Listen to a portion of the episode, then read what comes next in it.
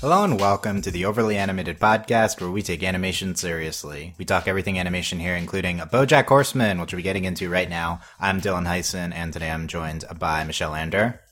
Hello. Sam Quattro. Hi. And Alex Bonilla. Hola. Uh, welcome to our season five BoJack Horseman coverage. Uh, we're, we're very excited to be getting into this new season of BoJack, which dropped yesterday on Netflix. And, uh, this is our season five as a whole recap.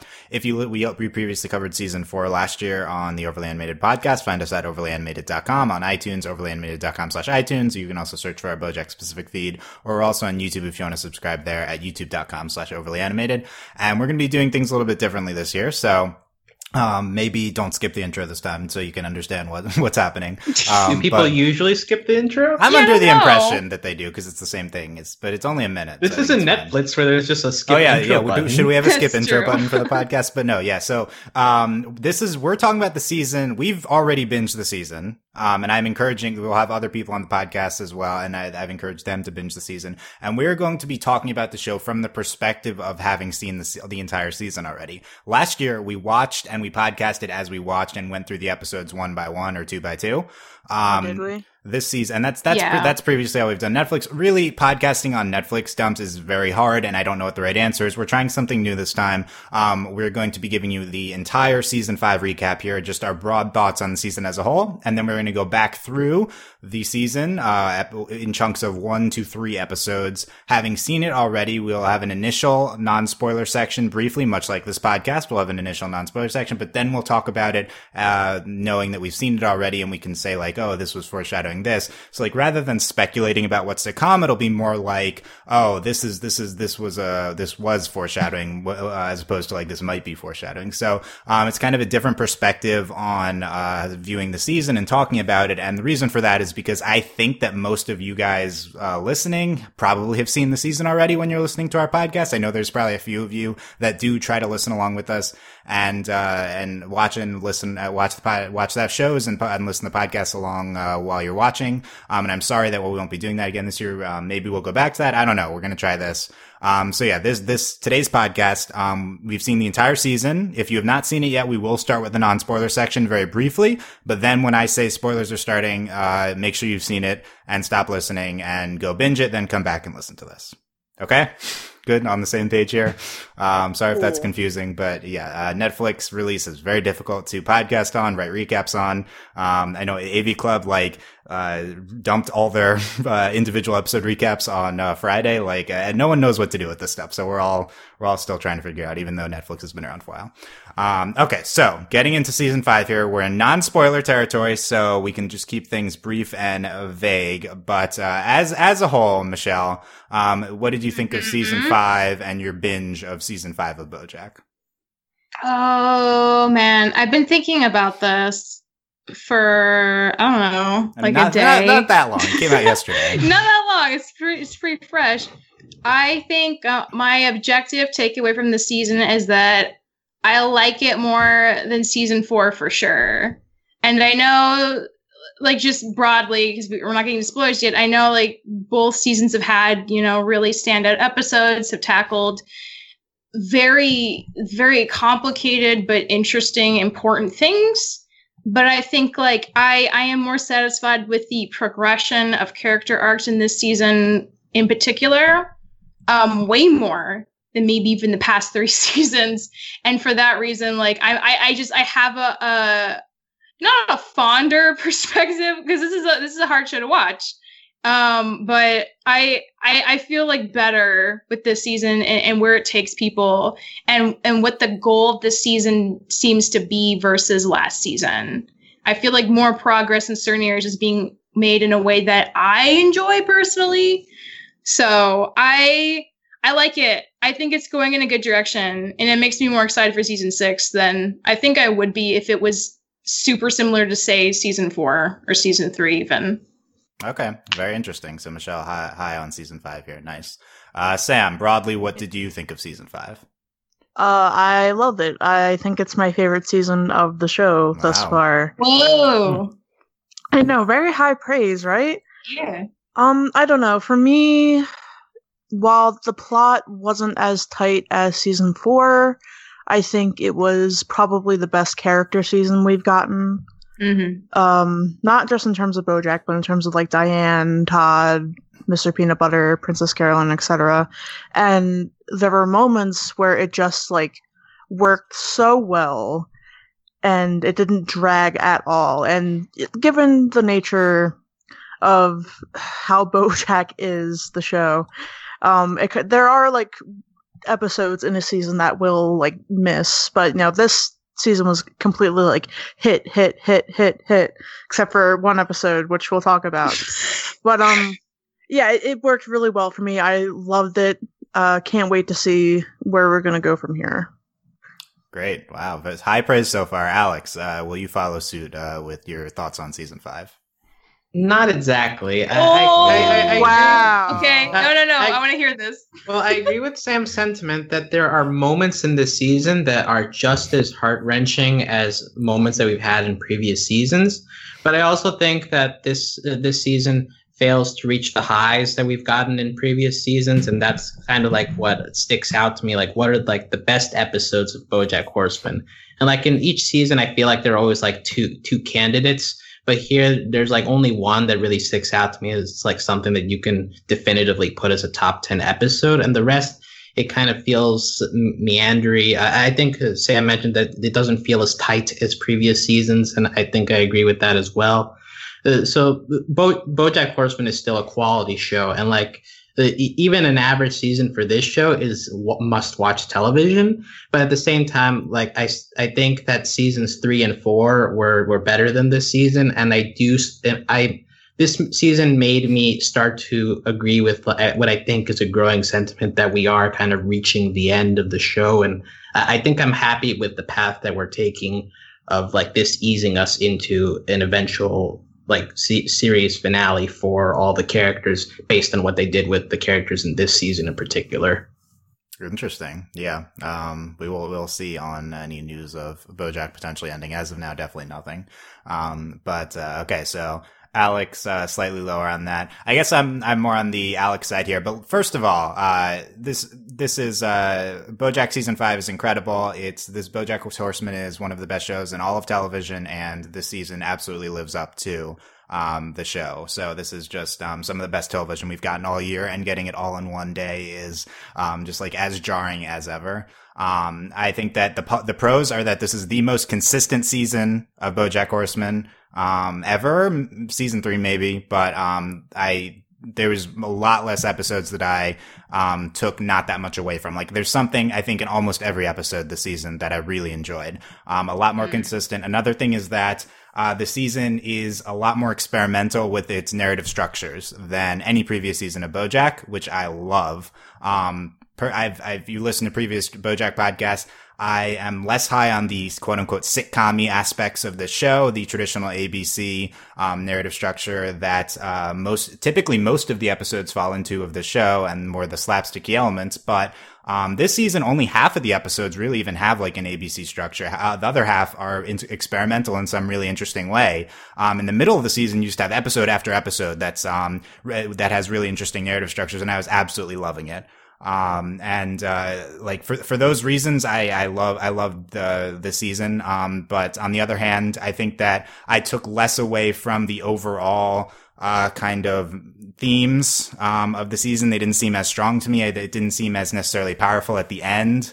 Um, you could argue this this season as the worst episode eleven of the show, which is a big deal. Um, so uh, I think I think all those things um, probably make it for me, you know, the third best behind three and four, but still, uh, uh, absolutely fantastic season of television and great season of BoJack. Okay, so um, let's. I know uh, we we're holding back a little bit, so let's get into bit, bit, go binge the season. Come back, come back when you've seen it, and let's get into spoiler thoughts for all of season five. So episodes one to twelve. Spoilers, please get out now if you have not seen the entirety of the season. Okay. Get out Get now. out. Please, yes. Uh, don't don't spoil yourself for this. Okay. So, um, anything anyone wanted to bring up that they uh, that they didn't want to get that they couldn't get into just a minute ago. Um, like uh, Alex, you mentioned how about this? Alex, you mentioned um only maybe one top ten episode. That's that's uh, I guess a strong statement. What is it? Episode six. Uh, is that Assuming. is that the free churro Free- episode? free Yeah, churro, yeah. Because then, then, then yes, I, I, I connected disagree, very but- very much with that episode. I think it's it's uh, amazing that this show manages to have like just one person talking for the entire episode, and I managed to stay entranced with what he's saying the the whole time. Like you can feel the the emotions welling up through throughout the episode to the the climax. Like you you were supposed to be there for me and like all that, but still sprinkling in like the class the classic dry comedy that Will Arnett and BoJack Horseman are it, it provide throughout the show. Like it ne- it never gets to the point where it's overbearing in its emotion, but like it hits its moments perfectly, and uh, uh, I. It, it's just, it's also just like a, a perfect culmination of the whole Beatrice plotline that we had been going through season four, and like him finally having the opportunity to like say fuck fuck you, but like not really doing it that directly, but more like just for uh, like it's a self reflection that maybe Bojack we don't see as much as we'd like from him, but in this moment it, it just feels so great to see him work through his emotions on screen, even if it is and just like talking directly at us without anything distracting any of the goofy hijinks of other episodes. Like it's it's a focused episode and something that I, I was just impressed by during this watch and comparing it to other episodes later in this in the season it that that's what impresses me the most it's focused Uh, whereas a lot of these other episodes feel like they the, they have themes that are kind of muddled they get distracted by the side stories but so free churro is the episode that stands out to me Nice. Um, Michelle, how about just broadly, not even necessarily a specific episode, but what are some of the strongest episodes, characters, arcs for you that stand out looking back on season five? I mean, I kind of agree. I think Sam was the one who also said that uh, in terms of this being a very good character season, I'd have to agree because like I I forgot how important it is for Diane to have like an arc at all because she's kind of been in the background for so long, or even Mr. Peanut Butter, and certainly Princess Carolyn. And there were moments for each of them to kind of take stock of where they are and what they're doing wrong and what could be better, or at least like seeing problems that have been cycling every season more or less and, and seeing it for what it is like the what the problem is and, and reflecting on it in a way that s- seems to imply they may try to change something and do better in the future which i think it, we all like want bojack to do better but everyone's got their own stuff and it's it's as important for them to deal with it as it is he- for him to deal with his stuff and that's just that's been like a nice thing to come out of like every so often an episode will tackle one of these characters with the exception of maybe todd but we'll get to todd and his interesting b plots later Yeah, uh, Sam, you said you agreed with Michelle on the the character aspect. Do you think that it, that's ac- across the board? Everyone had a strong character season. I think so, yeah.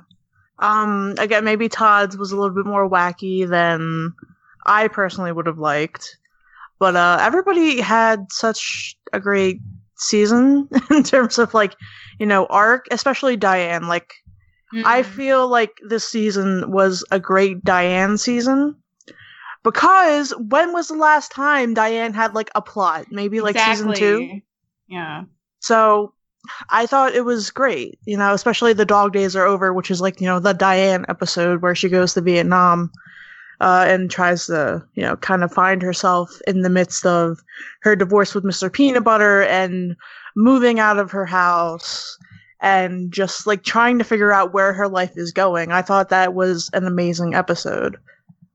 Nice. Yeah. Um. I. It, it, but Diane's interesting, guys. I'm gonna need you guys to to we'll, we'll get we'll get to her, but I'm not even sure I'd be able to summarize Diane's arc this season in a sentence. So I'll get I'll get uh, Michelle and Sam's thoughts on that later. I, I think um Todd and Mr. Peanut Butter. I think it's their best season, season five. I think that's like clear in my head.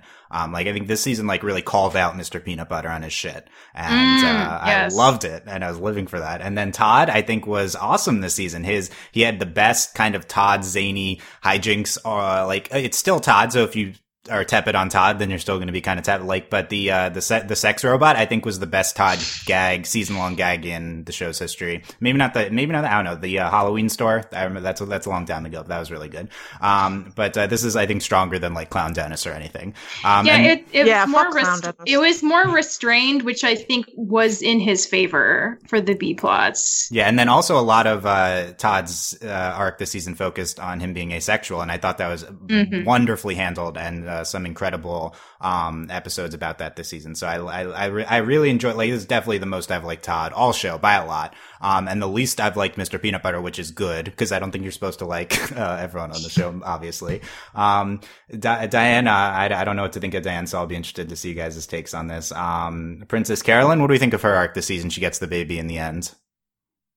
Hmm. Um, I, w- I will just point out that the Amelia Earhart story episode is also great, just because we get Yeah. that we we're going back and forth between her her history, like seeing how she became the person that she is today, but like also uh, going to today, like her, like she can't turn off the Hollywoodness of her, like try, going into the hard sell, like even in this something as uh, as sensitive as getting a baby, but like just that back and forth, like really does wonders for like how how much we know Princess Carolyn's character and just how how much that like that episode fits perfectly with everything we've learned about her thus far and it just ends up being a like a, a great presentation of Princess Carolyn in her fullness.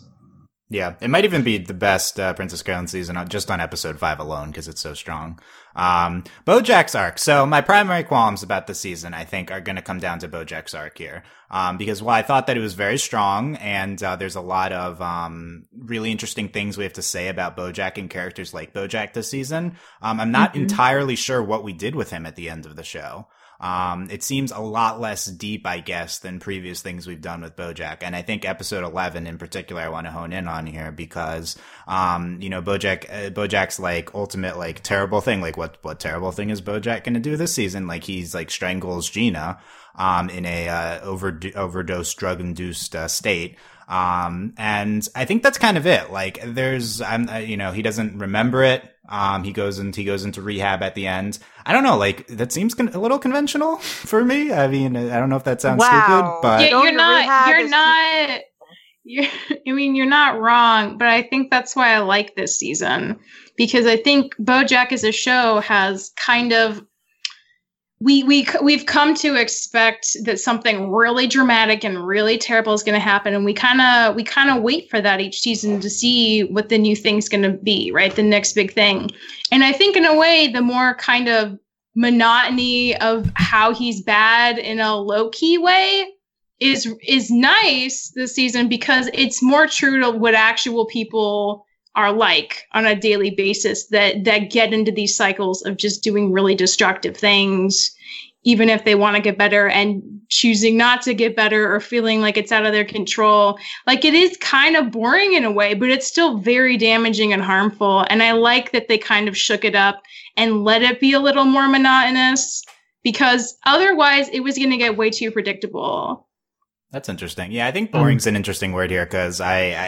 it, it it felt yeah felt pedestrian, felt a little for for this character who's kind of so over the top at times. Um, it felt a Mhm. little a little boring for BoJack. Alex. Well, uh, an- another thread that was in this season was that we're being reminded of BoJack's occurrences in New Mexico with with Penny, right? Like that's a thing that keeps coming up over and over again, down to the very end where he wants to come clean with it, and Diane like convinces him maybe not you're not doing it for the right reason theoretically. I, I, that, I think that's what the that ending was, but like just that part also is intertwined with the whole BoJack trying to convince himself that he can dig himself out of these things on his own and eventually finally coming to the realization that okay he needs to accept help from external sources so in that sense it's a it's a little different but at the same time i think that we especially in episode 11 like you have that ending of him like in the drug induced haze like going up to heaven but just seeing himself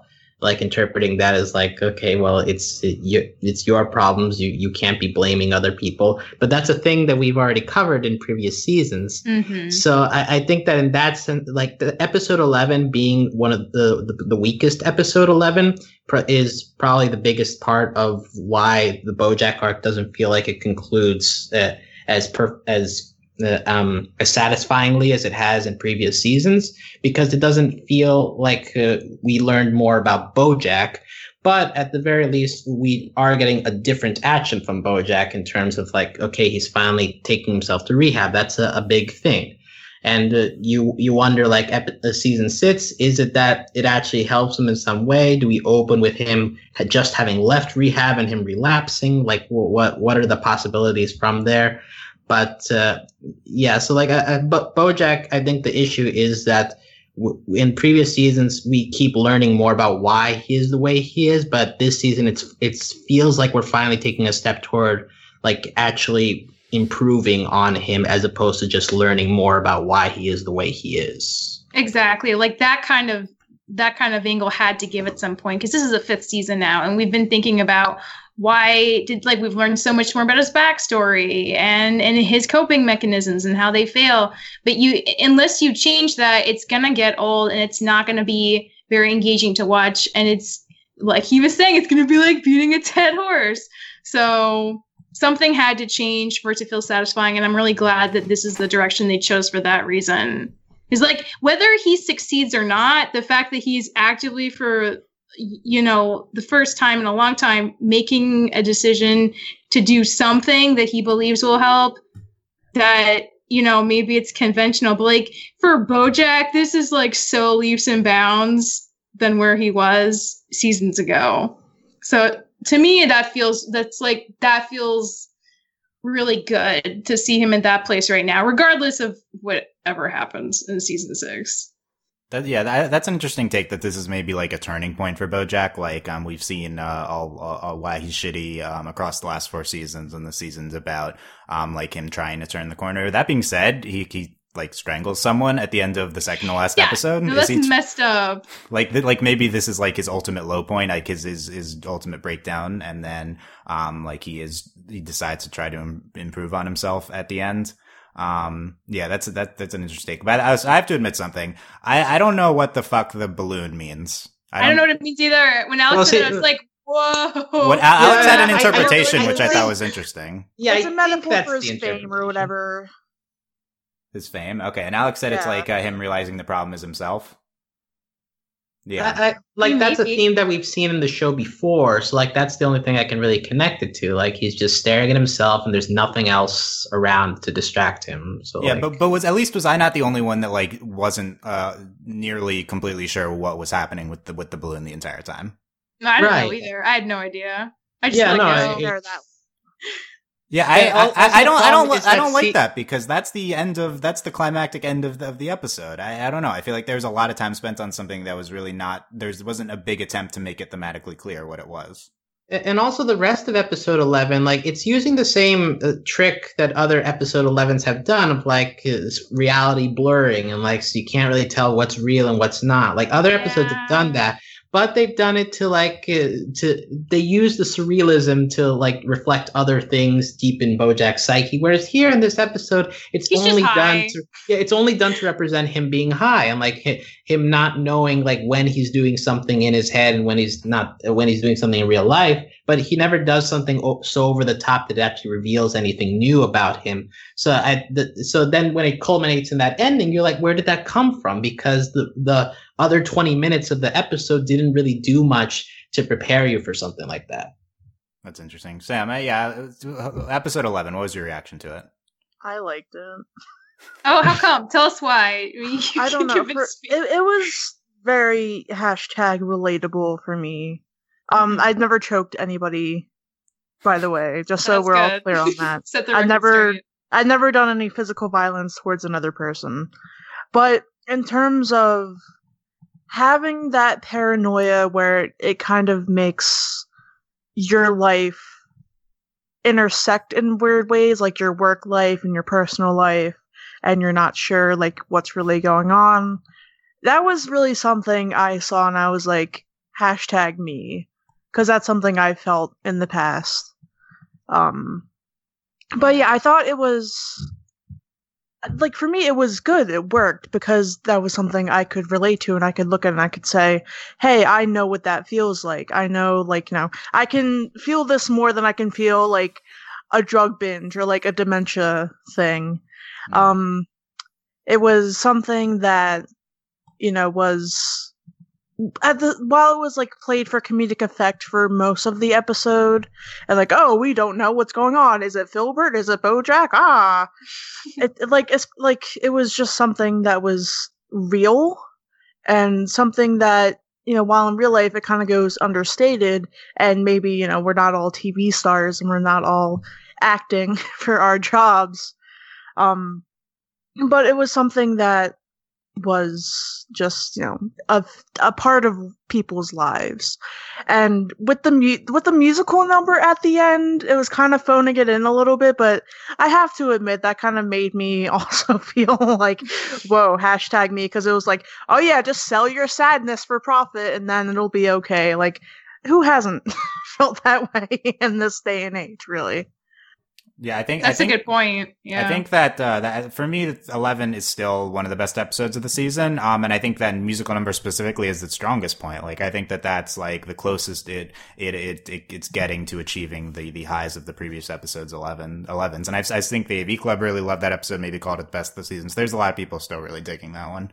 Um, but I did just the comparison to Time's Arrow, That's Too Much Man, Escape from L.A. and Downer Ending are the previous ones. So that's uh that's that's really tough to live up to. That's like a story history there. Um, but uh, the, the, uh, there are other parts of BoJack's arc that I think are like clearly excellent this season. Um, Sam mentioned the uh, the blending reality of him on the Filbert set to his own life, and that's something that's built up throughout the entire season that culminates in that episode. And I think that's like done excellently, and it's very clear in that episode what's happening. Um, I think the uh, Bojack's uh, pills, pill addiction, is um, I thought that was also really excellently done. There's a lot of great build up to that um, to uh, episode nine or ten um, when uh, Hollyhock figures that out because I think it's not clear to the audience that that's what's happening at first, and then it gets revealed, and then it is clear. Um, and that's as you know, it starts with the injury that's set up earlier in the season. I think that's excellent.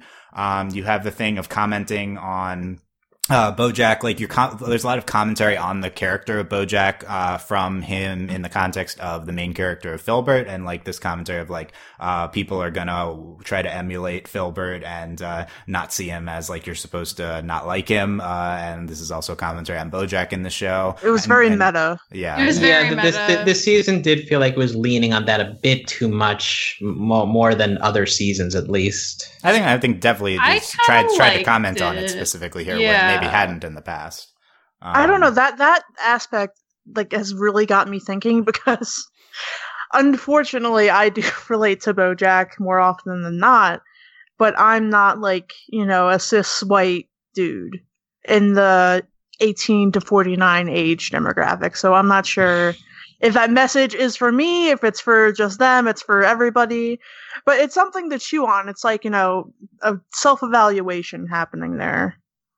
Yeah, definitely. Um, and I think BoJack with Gina is another strong aspect of the season.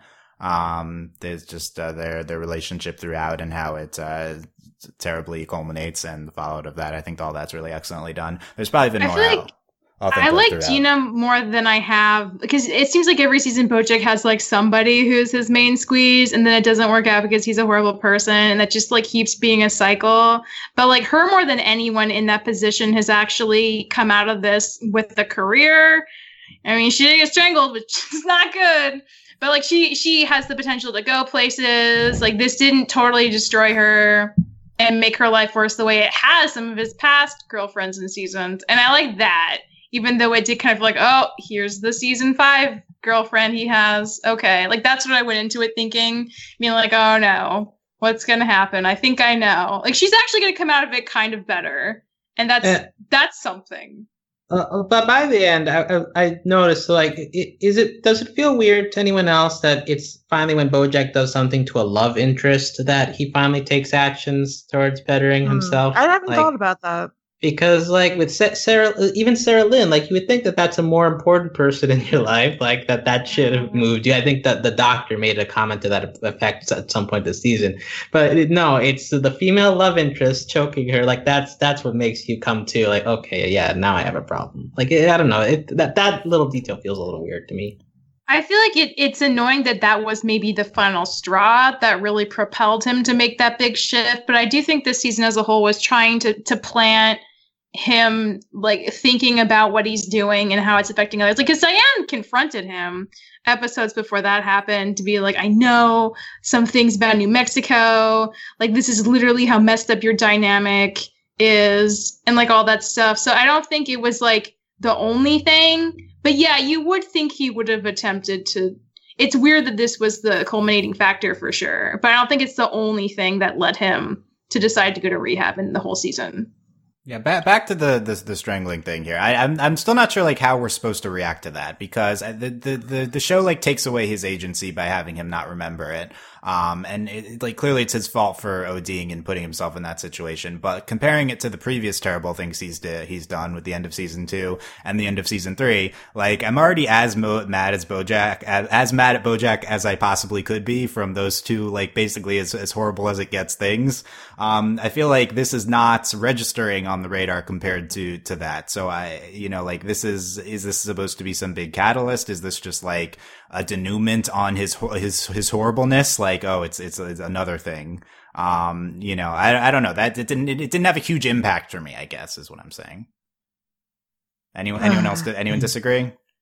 Well, I, I, agree with you that it's not the same impact, but I, I, maybe it also has something to do with the fact like Sarah Lynn, we'd seen her since season one. We built up a relationship mm-hmm. with her. Uh, Charlotte and Penny, like they've been mentioned. Well, Charlotte in particular, she'd been mentioned on and off since season one, and but like Gina is a totally new character. I, I wonder if that has something to do with it. And also, as you mentioned, like uh, the the drug thing, it throws another wrench into it because like with Sarah Lynn, like he he, he comes, he's in his the he's in his right mind when he's like, "Hey, let's do drugs together." Like he wasn't like he he had the addictions, but like he wasn't actually high at the time where he's like, "Sarah Lynn, let's do this together." And same thing with Penny. Like he's totally in his eh, he he has control of himself when he's making those decisions. Whereas here, it's kind of like the, it's the culmination of a lot of self-destructive behaviors but he'd gotten so far in that he, uh, when the final action took place, he had lost control. So maybe it's that part of it to, uh, in a way, like you'd let, you've left yourself get so far off the track that you're throwing your, your life to things that you don't even have control over anymore. You can't make the bad decisions on your own because you're letting the drugs do it for you. I, I don't know. Yeah, I think that's the intent. I think I think that that's kind of that sounds right. Like that's to what we're going for. Um, I think it's, and if, and if so, maybe like inherently has less, less of an impact just based on like what they're trying to portray. Um, it's like not as, it's not as overtly dramatic of a thing. I mean, the, the strangling did make me feel more uncomfortable than I had with a lot of the behavior since probably Sarah Lynn. And I think that's just because, like, my perspective is like, not everyone's going to react the same way under the influence of drugs, right? Like, people are going to I think to me the thing that was scary is that like Bojack was even capable of being the kind of person who would strangle somebody yeah. when he's high, and not everyone would do that. Not everyone would feel like they could do that, and that's like a thing that exists. Is like kind of how I feel about like when people get drunk and do dumb things.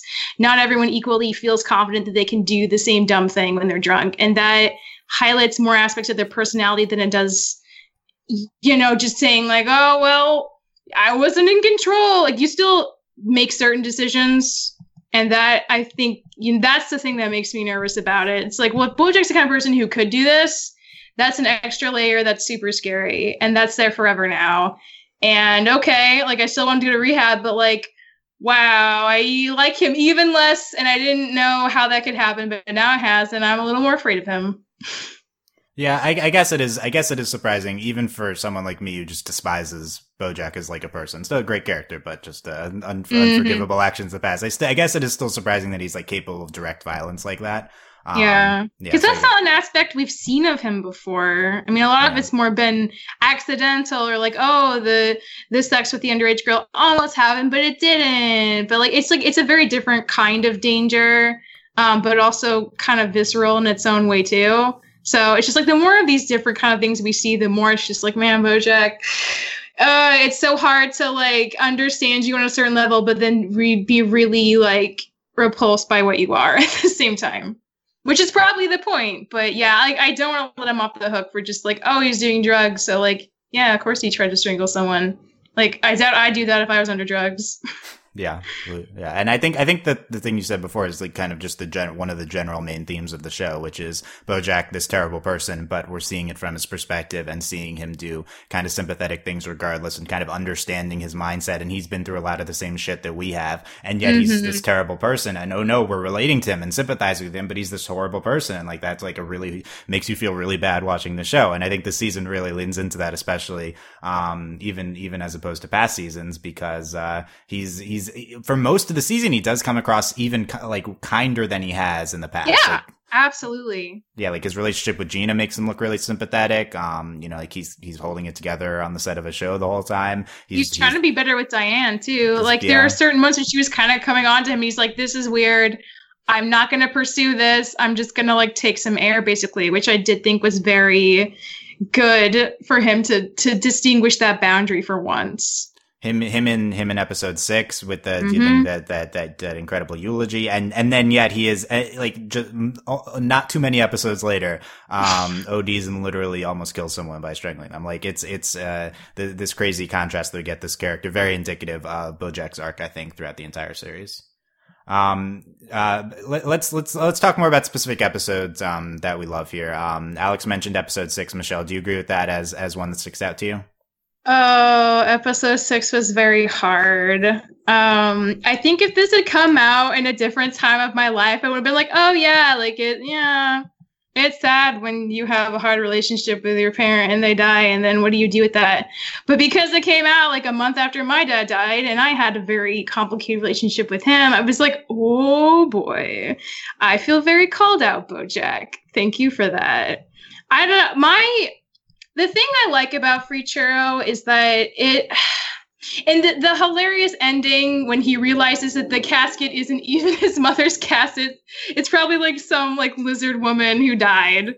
He's in the wrong room is that it isn't even whoever his mother was at this point whoever beatrice like really was like he'll never know that. It's too objective. Like he only knows the version he saw of her and the version he internalized and interprets and that's the thing he's like vocally working through with this eulogy. And i feel like bojack's kind of the per- the sort of person who wouldn't want to think about his mother when he wasn't directly com- confronted with a reason to because of their bad history and so this this is like the perfect opportunity for him to to work through his entire mentality and come to some really intense realizations towards the end because he like the necessity of doing a funeral demands that of you in a way that your ordinary life you can kind of just slip back into normally. And i love that idea. And I think it's really well handled. I love, like you were saying before, Dylan, that this season more than others has broken format, which is great. Um, it keeps you, I think, as a viewer, like you're not so because when things get to A plot B plot and you're constantly jumping back and forth, you get used to that routine, and sometimes it makes you tune out a little. And so I think mixing up the format has helped me stay more engaged as a viewer this season. And this is like this episode is the epitome of them trying something new, and I think it works really well. Uh, it's a, I, I feel like there's a lot of truth to that episode. I definitely related to a lot of things. Um, and I think there's there's so many aspects that people can kind of like, oh yeah, like my old parent died in an ICU and like maybe they really like had a nasty time of it or like wow we had all these unresolved issues that will never be resolved. And this is like what I think of them and maybe that's not fair but like that's my experience and that's what I have and this is what I'm going to make of it. And that's my decision. Like all that stuff I think is it's like it's a nuanced thing in general but I feel like the, the this episode does a really good job of kind of crystallizing those aspects in a way that the average viewer can really understand and take what they want out of that to make sense for them and what you know they respond to. So i think it's just it's a really good it's a really good episode. I'll definitely this will like be one of those i go back to every once in a while and just be like wow this was like a really good idea. And they pulled it off really well Yeah, yeah. It's uh, just just the concept of it being this single um the, single speech shown and I've never seen this in an episode of animation before just Mhm. holding on one character talking the entire time um and uh the fact that it's just engaging throughout um maybe even more engaging than a lot of other episodes uh that that that jump from plot to plot I think it's just a testament to how well it's written and performed um and uh, definitely is like the episode that stands out to me looking back that's probably the best but I'll need to rewatch the whole season too to, to dig into it more. Um, at the very least, I love the experimental structure of it, and I think it's like really impactful. And um, it really does like there are even even in just one spe- long form speech, there are like um, emotional twists um, in, in the end there, especially with the ICU thing that really resonates um, Yeah. throughout the entire thing. Um, so I, I, th- I think it's just uh, really phenomenal. Probably one of the best episodes of the year. Plus, Um, there's so many like actually funny parts, which is like kind of horrifying in a way because it's a funeral. But like he makes a lot of really funny jokes, and I was like legitimately laughing multiple that- that- times that's- through it. Which is That, that's a great part. Like the reason this is a, a good episode, it's basically a BoJack stand-up set. exactly. Like, it's it- like he's it- doing comedy on stage, but it's Ted Mom. Yeah, the, the ending is interesting. Um, I lean towards not liking the ending with the the the, the, twi- Yeah, the it kind of sucked. Not Uh, because I, I think it's like I think if it was if it was portrayed more poignantly, like there's something meaning there's something to be said about him giving the speech and it wasn't even his mom in the coffin, rather than like oh this is a joke. Um, I don't know. I feel like the the the the execution on it maybe landed too in the the the jokey side. Well, I, I loved it being a punchline. Like uh, throughout, throughout the, the the sets, like he keeps saying, like my mom would have loved it that I couldn't even get this right, or uh, like my mom loved it when I screwed up. So like the, the the cherry on top is him screwing up the even location of the of the funeral. So like the the hard cut to them going that, and then the organ music outro is like at least to me is like a bang bang like great way to end the episode. Like it just uh, that that, that that's it. Nice. Yeah, I think I mean, that's a good point. Yeah, yeah, it's a good it's a good point. Yeah, I think I think to me it's more of an emotional punchline rather than like a comedic punchline. I don't know. Um, but yeah, but we'll we'll see. We'll we'll dig into it more when we get to the specific episode podcast. But I want to talk about the finale, um, which has already been divisive on our Discord. So I think we'll we'll have some. So, so we'll we'll get into it more with the the specific podcast. But um, uh, yay, yay or nay? Quickly, yay across the board, yay or nay on the finale, Alex.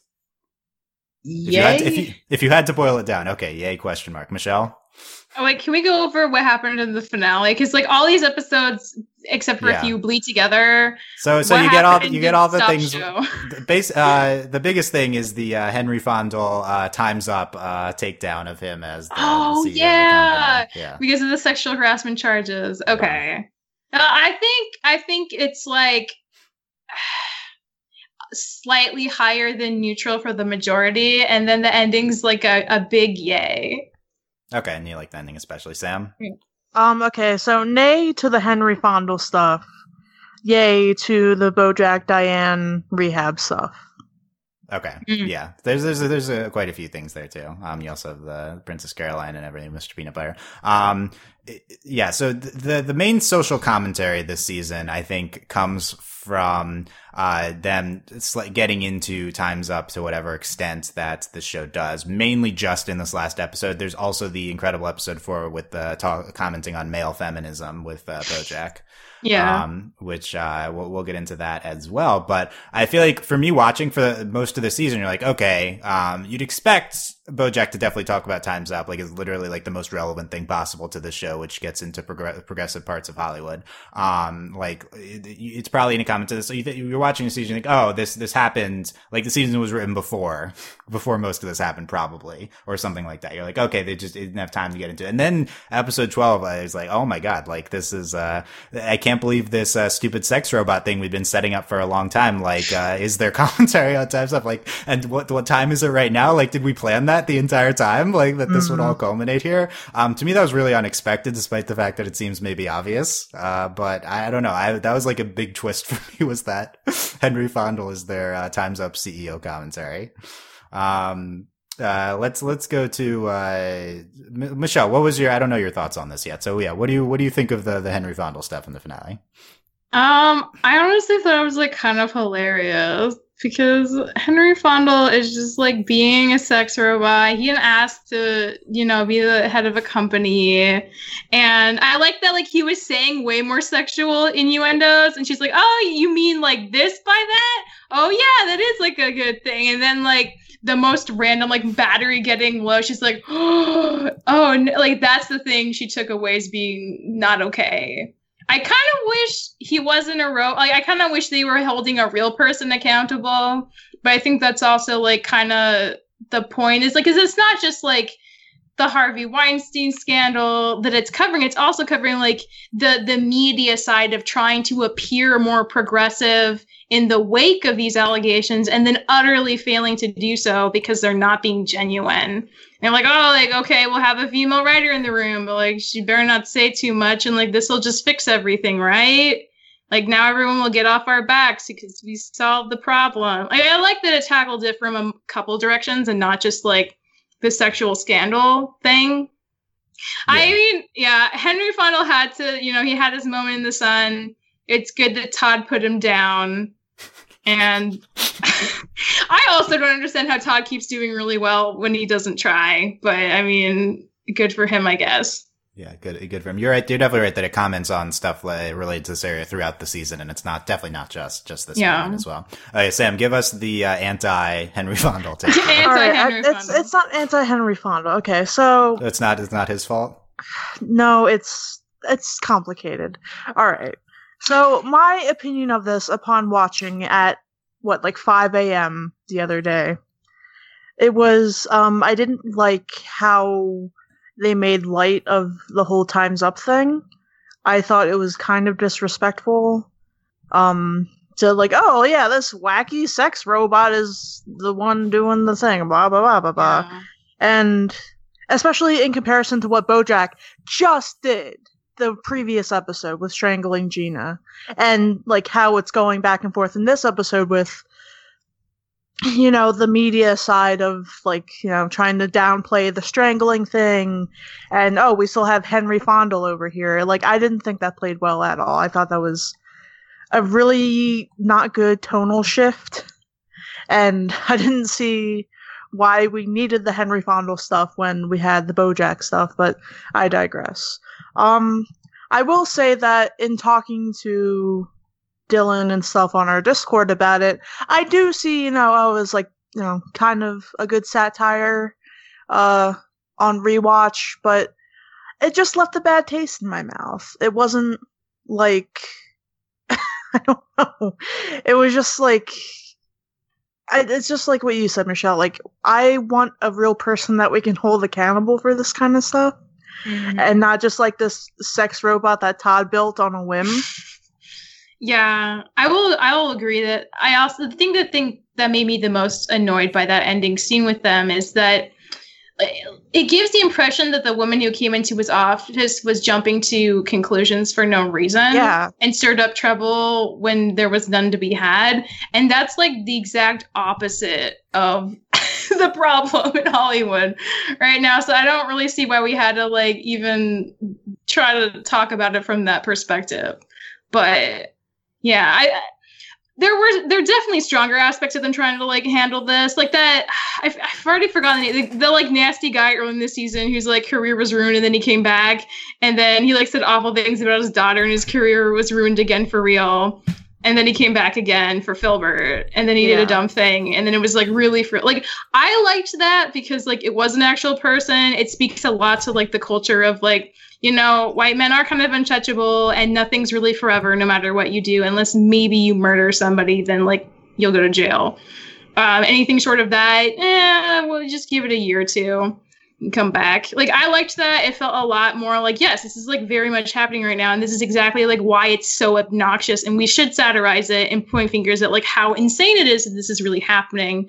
Whereas like the Henry Fondle thing, like it's it was more like gaggy and goofy, but then like when it became a like weird thing where it's like oh like she's making stuff up, I did not appreciate that. I Yeah. think it could have been handled better. But yeah, I do give them props for the other stuff, but like that in isolation wasn't the best. I totally agree. All right. Alex, what's your take on on all this in the finale? Yeah, my, my general take is that, as has been mentioned, Bojack the Feminist has a message. It has commentary that it's doing on the topic uh, of Mhm. feminism, of how uh, Hollywood handles the people who are em- embroiled in these scandals. Whereas the Henry Fonda plotline is almost primarily comedy. It doesn't feel like it ha- it's making a commentary on anything. And so, because that, uh, I, because uh, I would agree with Sam that like it, it's going so over the top wacky that it kind of feels like it's losing the point of the movement, or at least it, it doesn't feel like it's commenting uh, as meaningfully on it as it, it could have, especially demonstrated by what they just did in episode four. Yeah. Um. So okay. So f- first, I think um the, the episode four thing. I think that's a, a different commentary. I think that that's commenting on a Mel Gibson type figure. Yeah. Um, Yeah, for whereas, uh, this is episode 12 is a specific times up commentary. So like, I think they're trying to do, do different things. Um, so personally, I loved everything with Henry Fondle in the finale. I think it is the funniest part of the entire season and maybe the best gag in the entire show. Like that good. Like I was dying the first time watching this. It's just the culmination of all of this, like with the progressive themes of the show and like Todd being asexual and therefore he sets, he, he sets up, he, uh, like makes this like, uh, stupid like sex robot um, like, like his view on like how uh, sexual people have, have sex, and then like it's the CEO of the company that came in last season, and like it's because of Todd hijinks is instituted as the CEO of the company, and then all of that culminates in their giant commentary on this massive Hollywood uh, progressive movement, which is what the show absolutely would be commenting on. Like just the, the culmination of all that, like uh, is is I think is one of the most successful things the show has done comedically. Like uh, so uh, on that level, I I was absolutely loving it, and I also think it is, uh, and it is, I think it is uh, specifically commenting on Time's Up in a number of like really interesting and uh, ways, and it's doing it in a BoJack way. It's doing it in a really slapsticky, uh, almost disrespectful type way, but I think this is like always what BoJack the show does. Um, and uh, I think it's valid to not like that aspect of the show and also still like the show. That's completely valid. Um, but we mentioned the specific scene with um, the women going in, and like it's it's very funny that she's like the, the bot says um, sexual harassment things all the time, but the one thing that she um, is is picking up on is when it, like it, its battery gets low. Um, like I think that's a successful gag, but like I think it's not. The, obviously, I think the point isn't that um, she was like uh, you know she's like uh, seeing things that aren't there. The point is that it's it's it's like obviously the sexual harassment robot the entire time, and they've done nothing about it, and it's like oh, uh, and okay, let me not say it. The point is, you know, the intended No, no, point no. by the episode is the intended. I- yeah, point. thanks for I'm mansplaining, Dylan. I, I'm, I'm not, No, no, I'm- right. Dylan, That's I not what I'm I trying will to do. I will say this. I think you're right in that like the this the setup and the concept is absolutely amazing. And I've been having plenty of fun with Henry Fondle throughout the show. I think like regardless of how they intended that weird dyna- like I think it, it just stumbled. You know, right at the end, like when they're trying to tie up this thing, it it happened to do maybe the opposite of what they were trying to give off and just be like, oh, like isn't it crazy that yeah, he has been saying like sexual harassment things the whole time and they're like oh that's brilliant. That's a brilliant marketing plan. Like yes like like that is legitimately funny.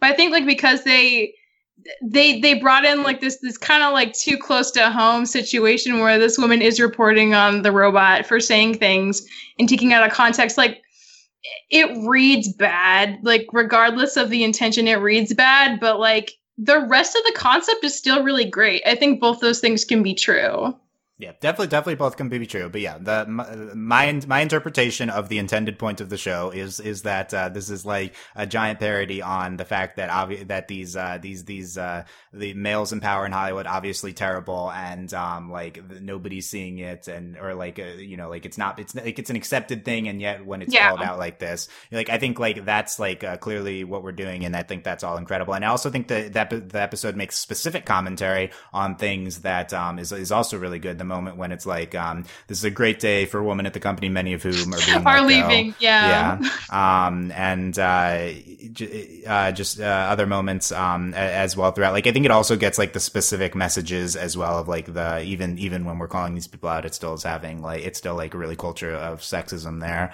Um, and oh, and then, oh, and obviously the moment where the, the, the guy of the giant mega corporation wants to hire him back immediately. I think that's another specific Yeah. commentary that they're, they're executing on.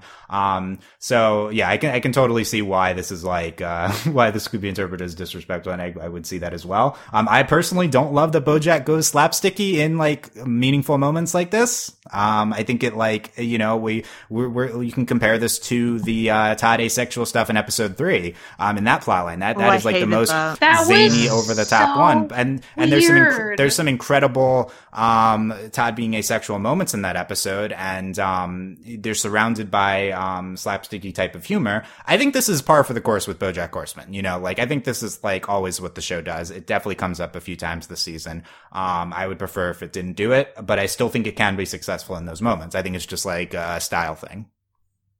Yeah. I don't know. Um, we can, we can, uh, Alex, what do you, what do you think of that? That the, do you agree that the show has always done this type of thing?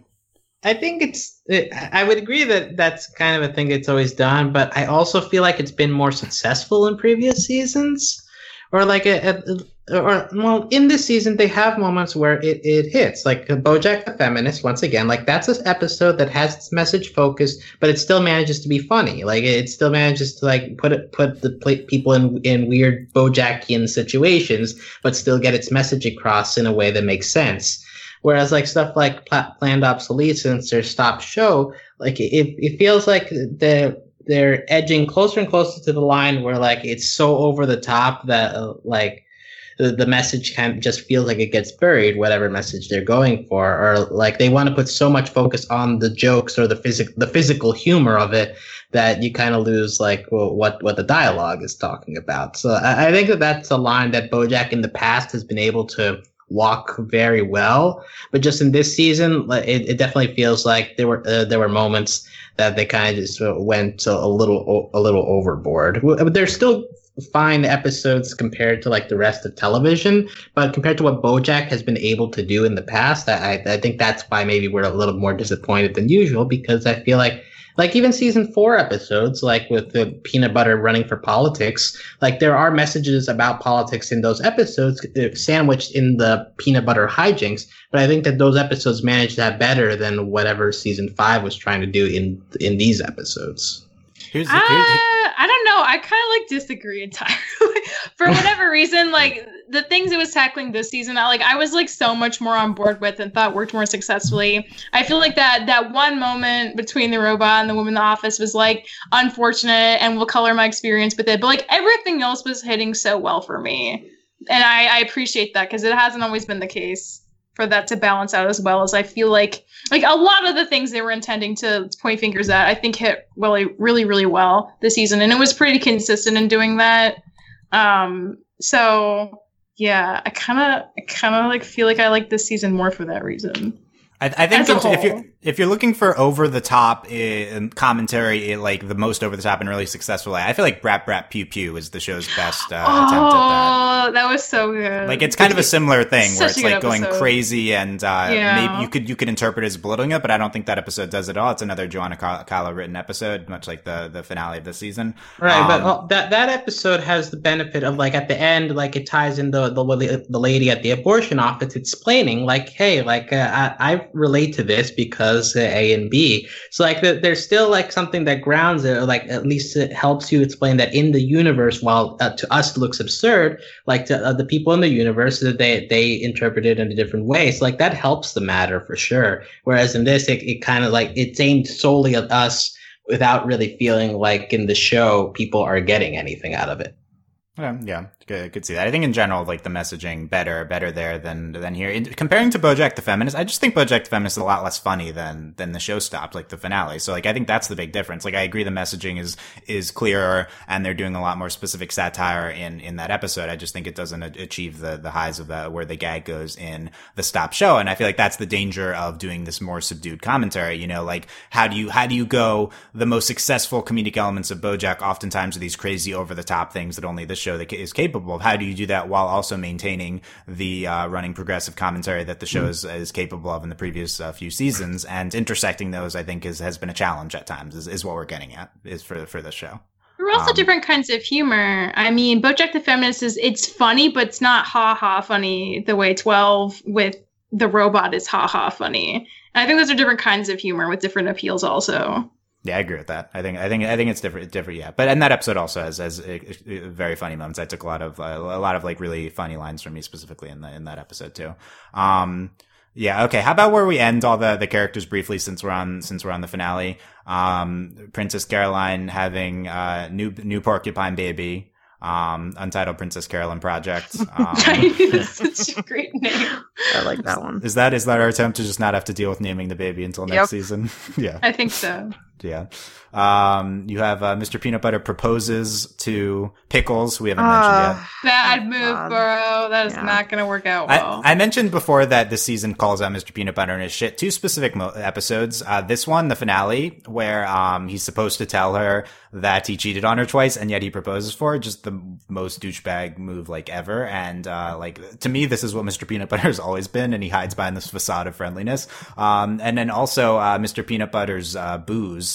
Um, in uh, episode eight with just seeing how uh, all his his past girlfriends always the same, him not uh, him not being mature, and Diane calling him out on that, and like him always dating women in his twenties, like just really uh, uh, opening the curtain on uh, on on what what goes on behind this character. Um, and I say that, and I I think it's great. Like I think that it's it's it's a lot more successful for him than things we've done in the past. Like I, will take this Mr. Peanut Butter this season way over him running for governor last season. Like anything. yes, I did. I could care less about him as governor, but this, and I didn't even like.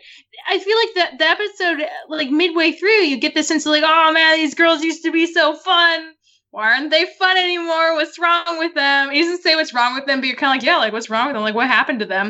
And then Diana just like flips it around. She's like, no, no, no, they're just really young and they outgrew you, and that's normal, and that's the real problem. You find someone your own age, or you need to grow up. And it was like, oh my god, that's right. That's what the problem's been. But like, I would, I didn't even know what the problem was. And yeah, I, I was like was, that... doing the thing where I was like blaming the ladies, like, oh yeah, why aren't they fun anymore? What happened to them? Why are they so cynical? And it's like, no, they're just getting older, which is totally normal. There's nothing wrong with them. Yeah, I thought that was one of the most successful moments of the season. That uh, yeah. like that that turnaround there, that was that was fa- fabulous. Eight is eight is one of my favorite episodes of the season. Um, I I love how high concept it is, intersecting between these four time periods for this one Halloween party. I also think it's one yeah. of the most uh, immersive mythology moments uh, episodes of the entire show. Like really tries to tie together the show's entire backstory into into one episode. Like everything we know we know in the past about every character is like uh, is is tied together here. Um, and uh, the it also has like these these ga- these gags in each of the four periods that I think are like really excellently presented. Um, like whether it takes all that and executes it upon it uh, successfully, I think is like up for debate. At least it's like doing something really interesting to me. Um, and that at the very least means it's one of the one of my favorites of the season. I need to rewatch a few times to understand how how it all comes together. Yeah, let, let me just provide the counter. Mr. Peanut Butter's Boos is my least favorite episode of the season. Ooh, I just don't care about Mr. Peanut Butter. I don't think that the the framing device adds much to it. Like it, it, it's funny to see them wear different costumes and go back and forth, but uh, and so like I guess that keeps your eyes in, in, focused on what's happening in front of you on the screen. But just Mr. Peanut Butter as a character, like he's always been the comedic guy. So like this season, we're trying to add some emotional depth to him but at least to me, it's like, uh, okay, he's shitty, fine. But like, uh, uh, uh, let me get back to the people who I know have been shitty for a while and are like, I'm more invested in. I'm not invested in Mr. Peanut Butter being shitty.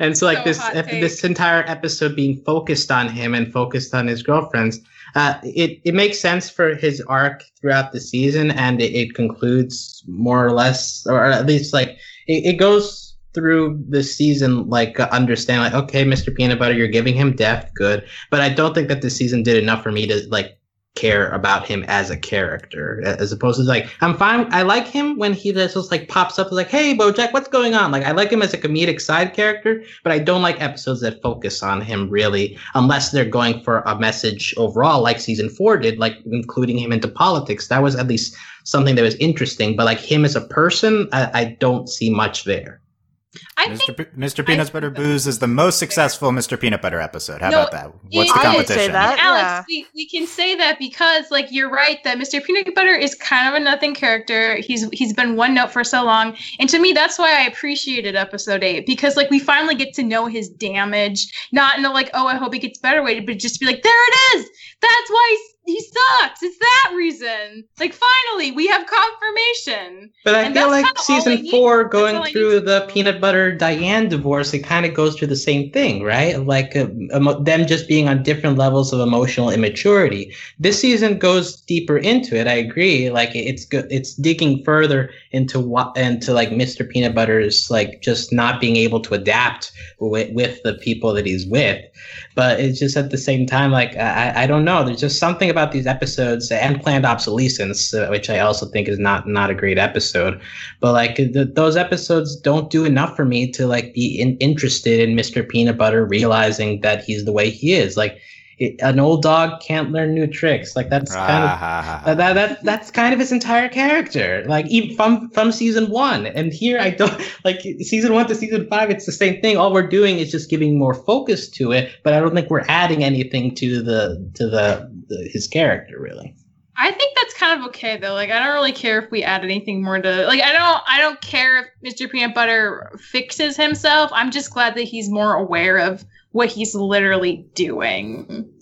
Yeah, I like I I feel yeah, I like yes, he's the same person. Um I don't think we've ever just I don't think we've ever called him out on it before though. Like that's why I'm so yeah. with the stuff that's like I think it's always been like, oh haha, Mr. Peanut Butter before. Like, yeah, he's kind of portrayed unsympathetically with Diane last season. But we've never like really exposed him to the to this extent. Exactly. And that's say for the season four, it was much more I feel like our our perspective was much more with like the struggles Diane was going through in the marriage yeah. and like her her realizing that they needed to break up because Mr. Peanut Butter didn't really want to break up. Like he's still in love with her. And so it, it was never really kind of about him. It was about her in that season. And this is the first time, like again, like I Alex, like this didn't give us much. And I don't feel like I need much because like it's Mr. Peanut Butter. Like at the end of the day, like it's whatever. But I'm just I'm glad that he's aware of what he's doing and we we have like definitive proof of like, oh, this is a really dumb thing you keep doing. And no wonder your relationships don't work out. And it's up to you to fix that. I don't care if you do, but like at least now you know, and maybe you'll lose some sleep over it. Maybe we'll see. Uh, Sam, what do you think of that episode? I mean, okay, I'm I'm in between because while I am not the biggest Mr. Peanut Butter fan like Alex, and I didn't, it's looking at my rankings, it's like the third from last, uh, which isn't a bad thing. I mean, it was still a good episode. Um, you know, I I'm not a Mr. Peanut Butter fan. I do think that episode was good and it really pointed out something that is a problem with that character and with a lot of people in real life. You know, yeah. you think that your partner has become boring or that, you know, this, that, and the other, when in reality, you just haven't grown up. Like, so, like, and like Bojack has the same problem. If I recall correctly, season one or two or whatever, uh, somebody points out, uh, Bojack, you keep dating like 20 year olds. Like, why is that? And that's like, you know, when Wanda comes in, etc. Um, but I guess since Mr. Peanut Butter is a good guy, TM, and like he is seen as, you know, this fun loving, well adjusted dude, it's less of a problem with him, I guess like from other characters looking in, but Diane has yeah. the perspective of being like, "Hey, I was with you for like 10 years and uh you're kind of immature."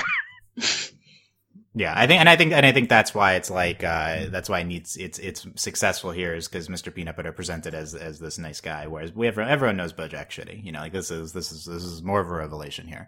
Um, anyway, yeah, so more on that uh, in that podcast, I guess. But um, other th- other things in the the finale, uh, Diane drives off. Uh, it, it, Diane gets the send off here. Yeah, uh, that yeah. confused me. I was like, did she like send him to like a different place? Is this like a sneaky revenge? I kept waiting for something bad to happen, but no, she just has a sunset car right away. yeah. Um, Sam, how would you characterize Diane's arc throughout this entire season? I'm a little bit confused by it. Um, hmm, okay. So it, it's hard because it's like, well, so I would say the season with Diane, unfortunately, it's more or less characterized by her relationship with Bojack and that friendship. But you know, you can you'll you'll take your feminism where you get it, I guess. Uh, so Diane's whole thing is trying to come to terms with her life as it is. It's like she was asleep the last couple. Weeks. Well, she wasn't asleep but like the metaphor of like her being asleep and kind of just like snapping awake when slash leading up to going to Vietnam and like just figuring out oh um Bojack is a piece of shit and he has done terrible things and I need to like call him out on it or else you know that doesn't you know, that doesn't bode well for anybody in this relationship if I don't, because I seem complicit and I seem like I'm accepting his shittiness when I'm not. And with Mr. Peanut Butter, it's like, well, you know, you're my ex husband and you make me feel terrible, but I still have to see you because we live in the same city and you're still my friend, TM. But I don't really want that and I don't want to be held accountable for your bad actions in your new relationship. So I think it's more or less Diane having independence for herself that ending. You know, she's driving off on her own without Mr. Peanut Butter or without Bojack. Mm. And she's ready to take care of her shit and she's ready to live her life and not be tied down by either one of these men in her life. Okay, that's I, I like that. That's, Ooh, re- that's, really, really good. Yeah, Michelle, what do, what do you think of that, and how did you interpret the ending of that with Diane? I was a little more unsure, but I do think I think Sam's super right that I mean Diane it, especially this season, yeah, it has had a lot to do with like her being like, wow, like I didn't know that this person that is kind of my best friend has been doing awful things. And like what does that say about him? And what does that say about like our trust? And what does that say about like our whole dynamic? And I do think that Diane I think this this season has given her a lot more clarity over you know what she needs to do next in her life. Like not in any certain terms, like it's all pretty vague. But I think like you know she's she she divorced herself from a marriage that was doomed to fail. She she got herself out of a project that she she recognized was gonna stand for things she didn't believe in and and hurt things that she cared about and in its messages she has her own place as awful as it is like she likes it and it's hers and those are all really big steps and i do think like sam's super right that like she doesn't have to worry about bojack right now or mr peanut butter like they've got their own stuff going on and now she can do her and that's like that really needs to happen because diane can't be okay until she figures herself out first and foremost Nice. True. Um, uh, yeah, Michelle. Uh, Sam mentioned loving episode two. What did you think of that one? Going to Vietnam.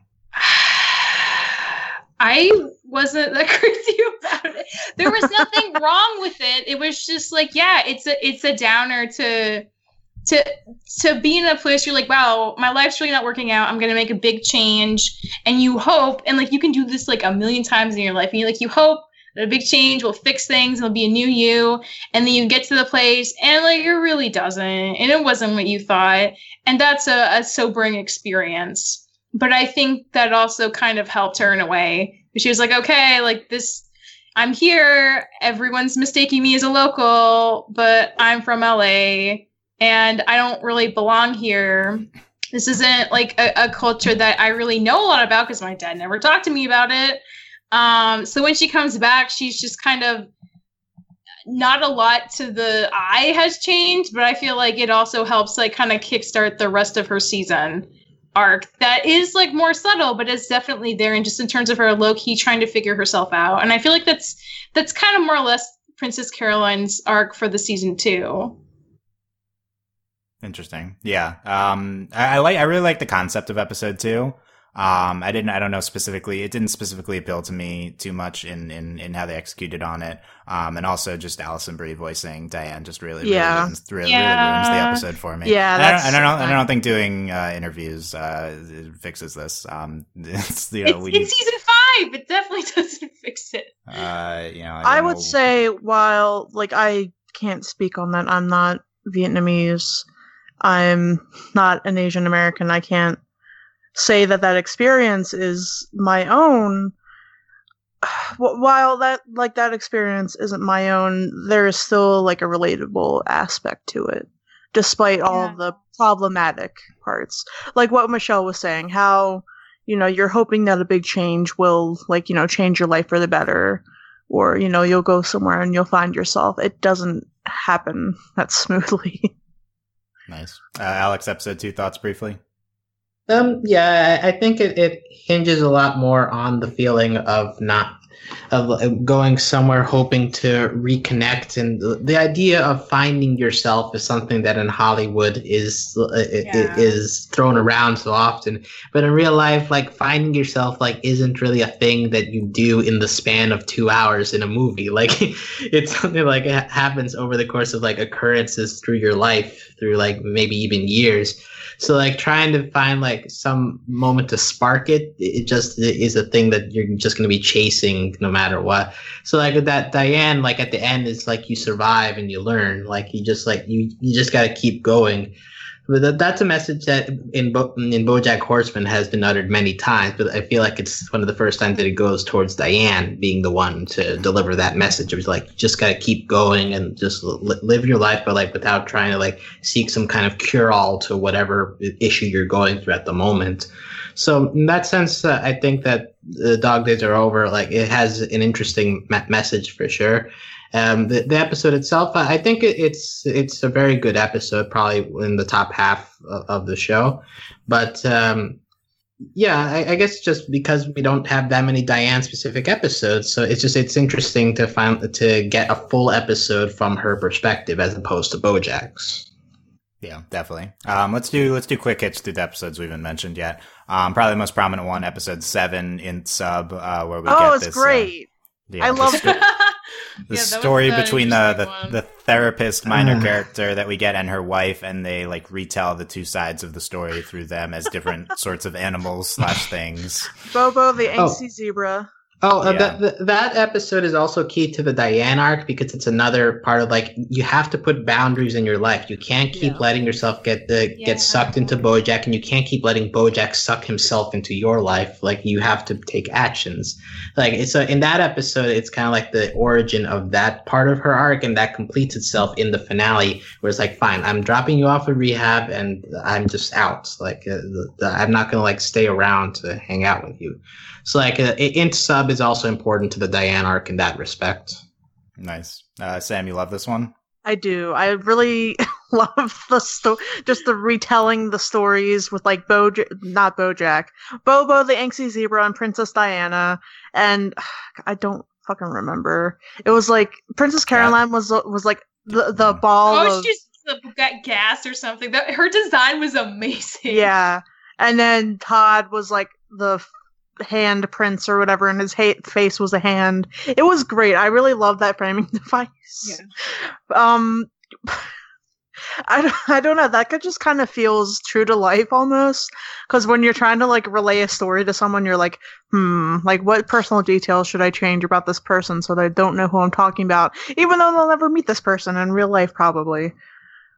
But yeah, I, I I love that aspect of it. I love the um how important it was to the Diane arc, I guess, and the whole therapy thing. I think was really interesting. Um, I don't agree with Diane's therapist for dropping her. I think that was a bad idea, but I'm not a therapist, so I can't say one way or the other if I would do that. But um, I think Bojack going to therapy would be a good thing for him.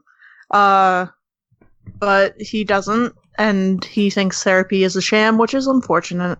But it's the way life is sometimes, I guess. And maybe he will next season now that he's um, in rehab. Maybe. he comes back. Yeah. Um, yeah, I, lo- I love this episode. This is one of the best for me of the season. Um, I think this is my interpretation of a lot of the intent of the entire season was um, the the writers' room really wanting to try different things than the ABC structure, as as mentioned, than they've been doing previous Yeah, seasons. they lampshade the B plot in this. Right. They, this Yeah. they, they they fully say A and they explain A and B plots in is it this episode in one of these episodes? Yeah. That's it. Um, and I think this episode specifically is like, oh, we can do an A and B plot, and we're going to do it in a different way because we don't just want to do an A and a B plot. So they have the two set two, two separate stories. Like to me, that's probably the the uh, how it originated was like we're trying to do all these episodes in in different ways other than our traditional structure. Um, because it really just stands out how many how many diver- diverge from that structure. Um, and I, thi- I think it's really successful. I think it's it's a really unique way of telling it. Um, I think the the like ha- when they intersect is successful, and um, through their conversation at dinner, and then they step off of it. I think at the end, um, which I think is probably good, and also just uh, really great uh, queer representation too. Yeah. um, with the the dinner scene. It really Um, made me hangry for some string cheese. Which luckily Yeah. I had some in my fridge, so I did have oh, some. that's good. That that's good. Yeah. Like, Todd Okay. didn't accidentally put yours in his coat pocket. No. Yeah. Uh, How I- could I you w- get that? It would start to smell, wou- wouldn't it? or I, melt. I don't know. Isn't string cheese pretty manufactured like American Yeah. cheese? Like it Yeah. Okay. probably Okay. We might don't need to. We're, longer. it's t- too late. Too late in the podcast to dig into that. Okay. Uh, I, I just want to say also with Insub that, that what sticks out to me is the ending of that episode where like Diane is just like goes so so into rage that he incorporates Charlotte's story into the show and like Bojack is like the process of him realizing like that somebody else knows knows and is like d- using it against him like that that that little sequence at the end was just very like whoa like this is the first Bojack hard moment of that of the season at least the, well I guess Free Churro happened before that but, like that was a very a BoJack Horseman moment of like okay shit's getting real Mm. Yeah, I forgot about that. That scene's incredible at the end of the episode. Yeah. Um, and related to that episode 10, I think one of the best moments of the season is Yeah, Bojack that- and Diane's argument. Um, Yeah. Towards the end Oh, of the yeah. episode. Yeah. I don't even know. The rest of the, the episode, I guess, is the premiere of, of, of the show. And the uh, popsicle men. I like that little. That was a good gag. I liked it. Nice. Yeah. I just, that, that very powerful and the, the, the And Diane also, like, that- argument. uh, that episode is the whole like hey BoJack is a character that uh, it's bad but like you relate to him so hey it's a Yeah. good That was show. that episode. Yeah. Yeah. Like That, that, meta. that was when they re- that when they really got into that. Yeah. Um, episode five, Amelia Earhart story. We've talked a little bit about it, Sam. I love that episode. It really really got me in my heart. Um, Princess Carolyn's relationship to her mother is very reminiscent of my own relationship to my mother, Mm-hmm. and so like where free churros, free churro didn't like work as well for me in that aspect because that's not like BoJack and his mom isn't something I could really relate to, but Princess Carolyn and her mom that was like really true. And like you know being the youngest and being like the last to leave home and like you know your mom is basically begging you to stay and it just sucks because you have to live your own life. And yeah that aspect of it really got me. And honestly it's my favorite episode the whole season Nice. Yeah. I think I, think it's- re- think it's I really liked it too. Especially just like, I don't know, it makes me wonder a lot about why Princess Carolyn wants a child. And there's that moment later on when I forget who it is. Like maybe it's her assistant or that like other woman who works at the adoption agency who just says, yeah, who's like, who like why why do you want a kid? Are are you sure it's not just because you like have this understanding that it's expected of you to be like a whole person, but you've been doing fine. You should just like embrace the life you clearly already enjoy. Because yeah. like in that episode, like in the flashback, it's like her mother's so happy she's pregnant, and she's like initially devastated. Where I was like, no, it's gonna be great. You're gonna move to the big house. You're gonna like have all these opportunities. You're gonna have like a different life. It's gonna be amazing, and I'll help you. I'll be here to support you. And then she has the miscarriage, and then like she does go off and have her own life, and her mom like, you know, is really torn up about it when she's seeing her off. But Princess Carolyn makes that decision to go which has led to so many things in her life. And it's just like, I don't know, it's interesting. I really wonder how she feels about a baby and what that's going to be like in the next season. Because clearly, like, I don't know. I don't know if she wants a kid because she just really wants a kid or if it's because she thinks she wants, like, I don't know. And I think that's interesting that I don't know. You don't know? Um, yeah, yeah, but 12, 12 d- dug into that a little bit with um, the, the the adoption person uh, try, maybe calling her out on not everyone needs a needs a kid. By the way, I love the the, the, the long lost twins in the finale. That was Um, hilarious. It's I think it's a great parody of a frequent uh, narrative. Uh, I hate both thing. of them. They're, yeah, that's why it's great. They're both. I know they're both it's terrible. okay. It's a it's a fun gag, but I just hate both. They're, Yeah, they're, they're both both- they're both too stupid to figure it out. So haha. It's no, it is fun, fantastic. Um, episode nine, uh, Hollyhock, yay! Hollyhock! Hollyhock, So- she is wonderful. She's, she's great, and uh, this is the like the moment where we realize Bojack's um uh, getting addicted to the, the medication he's on, and um the great great moments with Hollyhock throughout. Um, the other thing that stood out to me from this episode was the uh the the the mouse uh cop with uh him him not being a cop when he's going. to the, Excuse the- me, the he's drug thing. Officer Fuzzy Meow Fuzzy Meow. fu- meow meow He's a- he's fuzzy a cat. uh, w- yeah Okay. Yeah meow meow uh, Meow, meow, fuzzy like yeah fuzzy face. cat you're right yeah. Yeah. sorry um yeah he's uh, he haven't seen him in a while um yeah that was my second favorite gag of the season was the whole uh, he's he's not a cop gag in that episode I thought that was great um thoughts on Hollyhock here I love her. She's wonderful. I'm a little worried that the more she gets exposed to Bojack, the more that'll add unnecessary complications to her life. And I'm glad she went back to college and away from all that drama. Yeah I'd like to see Hollyhock I, I'd like to see more of Hollyhock but not with BoJack. Exactly. for her. So so, can we just get a way to have her Yeah, Yeah, Holly can you- Hawk or- and Wesleyan. Let's see more of that. In, Can you in, just in have the, her as a main character, like separate plots from. Ripley's? Spin-off show. yeah. in the first episode, also there's that moment where BoJack just calls Hollyhock in the middle of the night and is like, "I miss you," and like uh, that's also kind of cute.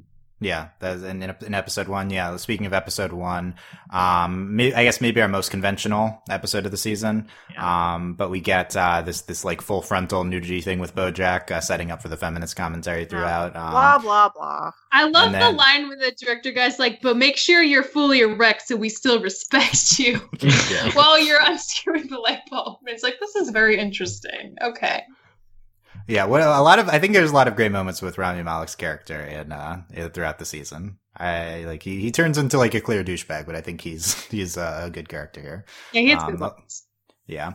Um, also, episode one had this great moment of uh, Todd talking about uh, a- aromantic and asexual and like the difference and where he identifies. And um, it's of course done in a typical BoJack zany way, but I thought like presenting that clearly and talking about that I think was fantastic by the show. Um, speak, speaking of which, episode three gets into that a lot, and we've I feel like we've we've had the negative parts of that expressed in episode three, like too zany, too nonsensical. But like, I I I get this. Uh, for me, three I liked more than one and two, um, because uh, of the um the Todd asexual plot stuff in this episode. There's so many like fantastic moments with him and Yolanda, and um them talking about all of this. So like uh, even if the vehicle is um uh, like, of course, if the show is getting into Todd being asexual, they're gonna have um, like Yolanda's fa- family being these sex crazed people. Like, it's the very, most BoJack thing to do. I feel like, and um, I, I thought it was like moderately successful, but more so, it's like a vehicle, a vehicle for the for the discussions that they had throughout the episode, which I thought were fantastic. That's Um, fair, but I, I, I just want to highlight. I think Lightbulb Scene handles it much better than Planned Obsolescence. I mean, you know, it's, it's that's like Yeah. one, that's like one moment, and that's great too. Um, and this, and also, I want to say three is like maybe the most prominent, um, uh, you know, asexual like plot line in TV history. I don't know. Are there other shows I'm not aware of? I, but, yeah, um, I've never heard the, the fact that it's so prominent in the A plot, or as I don't know if it's the A plot of this episode, is like fantastic. It's uh, it's amazing. Um, BoJack the Feminist, we talked about a little bit already, but um, yeah, just uh, the the Mel Gibson type figure takedown uh, that that we the commentary that we get into, just uh, BoJack um, himself, like oh by the way, and uh, BoJack the Feminist, also BoJack's like um, do- choking women is bad, um, like that's his whole thing in, in, in that episode, and then you don't even realize that that's going to be the thing later. He in also season. wears a feminism is bay T-shirt. Feminine, yeah. Does he I- really? I didn't He know. does, yeah. It's- There's, there's so many good spelled lines with, uh, yeah, so many good lines with Diane and BoJack talking about uh, male feminists. That is fantastic. Yeah, Um, Diane's whole thing in that episode was very uh hard hitting, I would say. Especially in terms of um where we are in this world of podcasting. I'll put it like that. There we go. Mhm. Yeah, uh, I, I I agree. Are we are we talking about me? But yeah, No, we're I'm Wow, talking about like how like Diane has a line where it's like, you know, it's sad that um Flip's TV show will like have tens of millions of more viewers than anything I will ever write. And just Diane and Anna talking about, you know, how you know, the female friend of the guy who fucks up all the time always seems like complicit and culpable whenever they fuck up. And it Yeah. just it sucks yeah, and it all just sucks. And Diane brings up a good line where, uh, like people are just gonna call her a dumb slunt.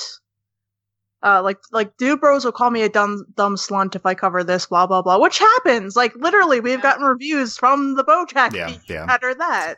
yep. From these people, so and, and then you- uh, all, Thanks, all, all the and then all the way on the other side with BoJack, like he can be called feminist just for stating the obvious. So like, it- exactly. it's, His words have so much more credit than any, and they keep like taking words out of Diane's mouth in particular, and everyone is so excited about it once like a man says it.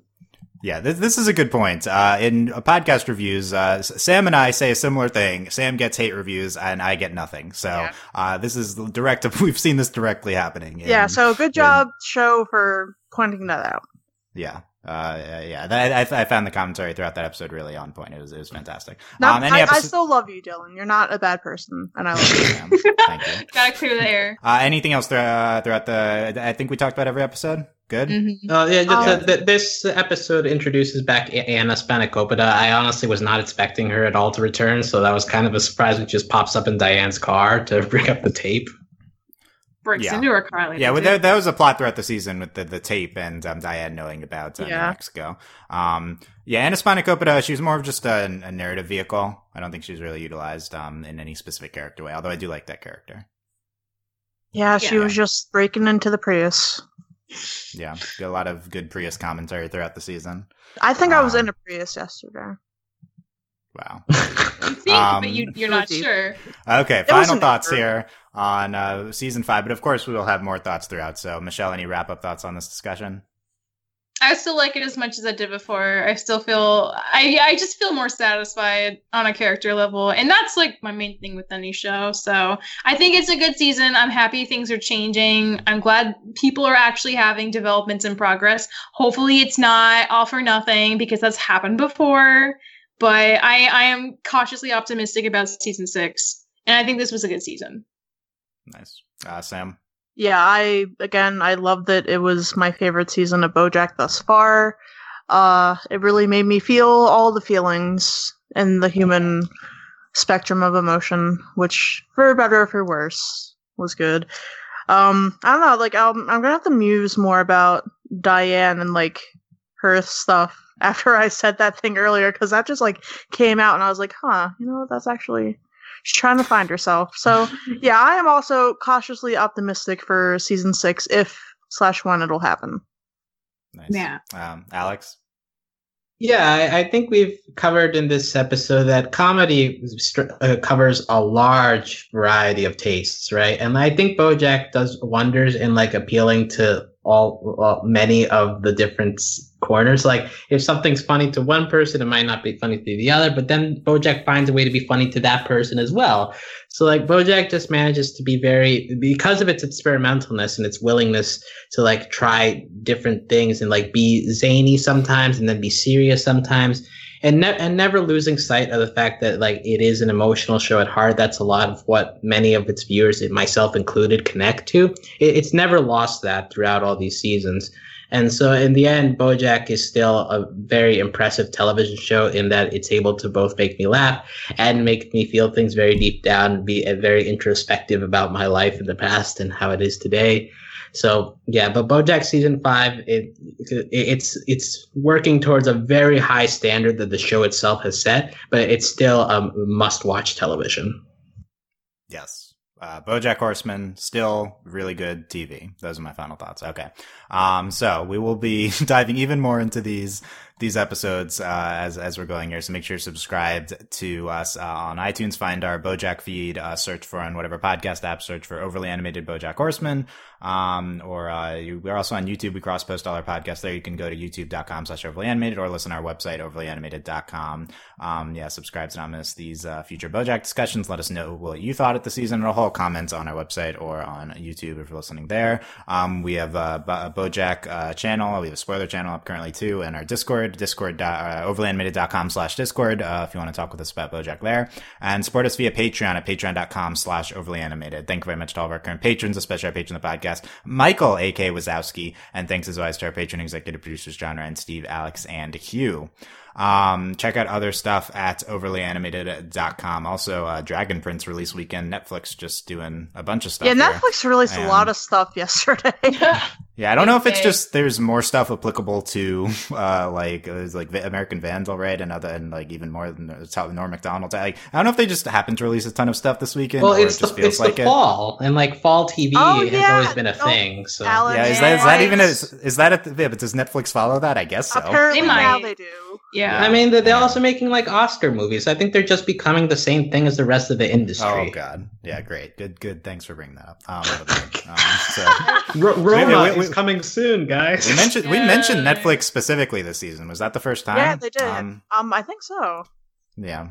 Wait, did Um, we also- mention it? Where? Yeah, Uh, there's one. There's one. I, f- I forget the line. They Yeah, said because Netflix. Yeah, I because what time is it right now is meant to be a parody of Netflix. Right, one time is in now is also a Netflix parody. but We also, I think, But they, specifically they said literally Netflix. said Netflix. Yeah, Um, Huh. so that was interesting. Um, and uh, yeah, but what times are right now pivoted pivoted away from from content? Will that be an omen for Netflix? We'll see. Um, yeah, so they went back to just uh, telling time. So I also like at the end uh, we go to uh, the parking parking ticket website again, or uh, God forbid TNT. Um, like also just really really criticizing traditional TV as well. As okay, anyway, yeah, overlyanimated.com for all of our stuff, including Dragon Prince coverage as well, also on Netflix this weekend. Um, yep, that's it. Thanks for listening, guys, and we will see you next time. Bye. Bye. Adios. Bye.